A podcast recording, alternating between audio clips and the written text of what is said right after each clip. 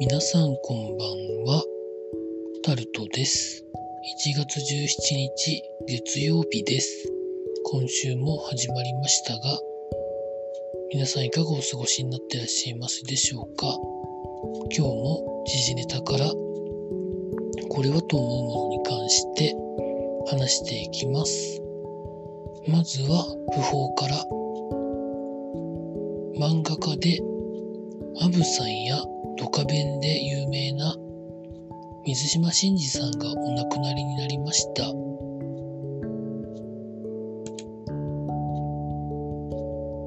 82歳だったそうです。肺炎だったそうです。水島新司さんは18歳から漫画家をされていたそうで、代表作には男とは方向支援、ドカベン、野球狂の歌、アブさんなどがあります。アニメになったものもあります。葬儀は家族のみで行ったそうです。まあ、野球業界にものすごく貢献された方だと思うので、早く野球殿堂に入ってるか入ってないかまだわからないんですけど、入ってなかったらもう早く野球殿堂に入っていただきたいなと思う方です。お悔やみ申し上げます。続いて、コロナ絡みで、まん延防止等重点措置を11都県に適用する方向で考えているということが記事になってます。18日に関係閣僚で対応を協議して、19日にも専門家に諮問して正式決定する見通しということで、期間は1月21日から3週間ということで調整しているそうです。現在主力になっているオミクロン株は感染力がこれまでの株と全然違うということを言ってる方が多く基礎疾患や生活習慣病やその他重い病気にかかってる人以外に対しては高い熱は出るものの症状そのものは軽度で終わる可能性が高いということで感染スピードが速くてそれでエッセンシャルワーカーを含めた公共部門で働く方の休むことをいかにして防ぐかということが濃厚接触者の隔離期間もどうするかも含めて議論になっているところということで、まあ、何かしらの多分対応はするんだとは思うんですけどどうなっていくのでしょうか。続いて経済のところに行きますと日本海で国内海洋ガス田30年ぶりに新規開発へ。令和14年生産開始を目指すということで記事になってます。国際石油開発なんとかという会社が島根山口県の沖で。石油天然ガスの開発をの前段階となる試掘を指すための採掘事業を始めるということで記事には書いてありました。世界規模で原油や液化天然ガスなどのエネルギー価格が上昇高騰する中なんとか自給率は貢献するだけでなく自国で少量でもエネルギーを生産することが安全保障上も重要という観点からということもあるそうです。今から10年後ということらしいですね。2031年、32年ぐらいでしょうか。商業化できる埋蔵量が確認されたら生産するということも書かれてはあるんですけど、どうなるんでしょうかね。日本は出ないわけじゃないんですけど、出る量が少ないみたいなことを聞いたことがあります。まあ、新潟の方だったり、あと南関東ガス田っていうのもあったりするっていうのは聞いてるんですけど、どんなもんなんでしょうかね。続いて、世界の富豪10人、2年で資産が2倍ということで記事になってます。資金効率がいいですからね、お金がいっぱいある方が。大体名前の上がってる人たちは、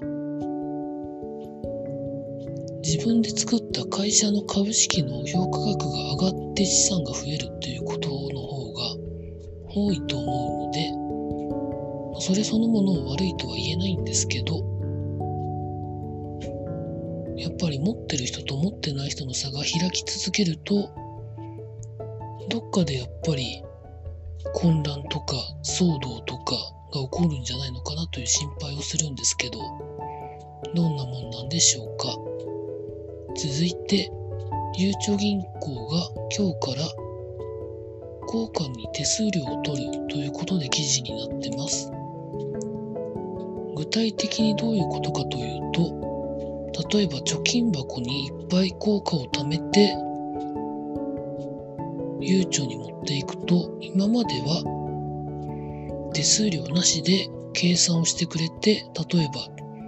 預金できる、貯金できるみたいなサービスがあったんですけど、現金を扱うコストという認識が最近でもやっぱり出てきたみたいで、例えば効果何枚からいくら取るみたいなことをやるみたいです。加えてゆうちょは銀行の ATM の時間外利用も有料になるというふうなことを発表してたみたいです。続いて、セブンイレブンがセルフレジを2025年までに全国展開するということが記事になってます。人手不足や非接触販売に対応するためということなんですけど、セルフレジもいいんですけど、例えば RFID で撮ったものを監視してそのまま出れるみたいな、まあ Amazon がやってるような無人店舗みたいなものは今後考えないんでしょうかね。まあ人手不足は別に報酬を上げたら多分人は来てくれると思うんですけどね。それがなかなかやりにくいんでしょうね。続いて、スポーツのところに行きますと、まあ、いろいろあるわけですが、北京オリンピック、冬のオリンピック、一般販売をしないで一部に限定配布ということを組織委員会が発表したということが記事になってます。もちろん最初は普通に販売して観客を入れるみたいなことを言ってたと思うんですけど直近で北京でも初めてのオミクロン株の患者の方が出たということでそういうことになったんでしょうか中国も年ごとにかなり強力な隔離とか検査をしてるみたいなんですけどどんなもんなんでしょうか？大会そのものをやめるみたいなことにはならないみたいですけどね。まあ、全く違う条件で政府関係者が行かない国があるっていうことはまあありますけど続いて松山英樹選手がアメリカの PGA ツアーで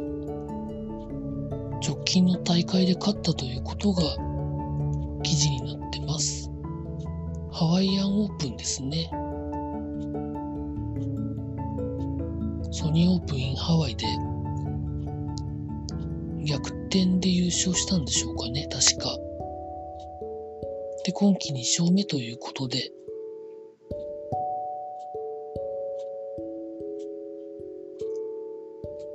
去年マスターズに勝った後、好調はキープされてるみたいですね。あんまり見てないので、詳しくはわからないんですけど、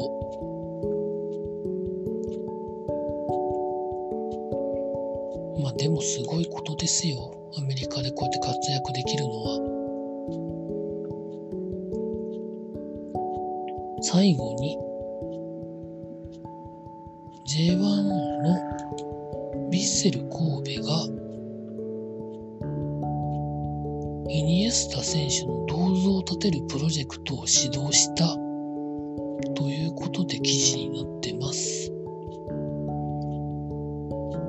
クラウドファンディングでお金を集めてということなんですけど、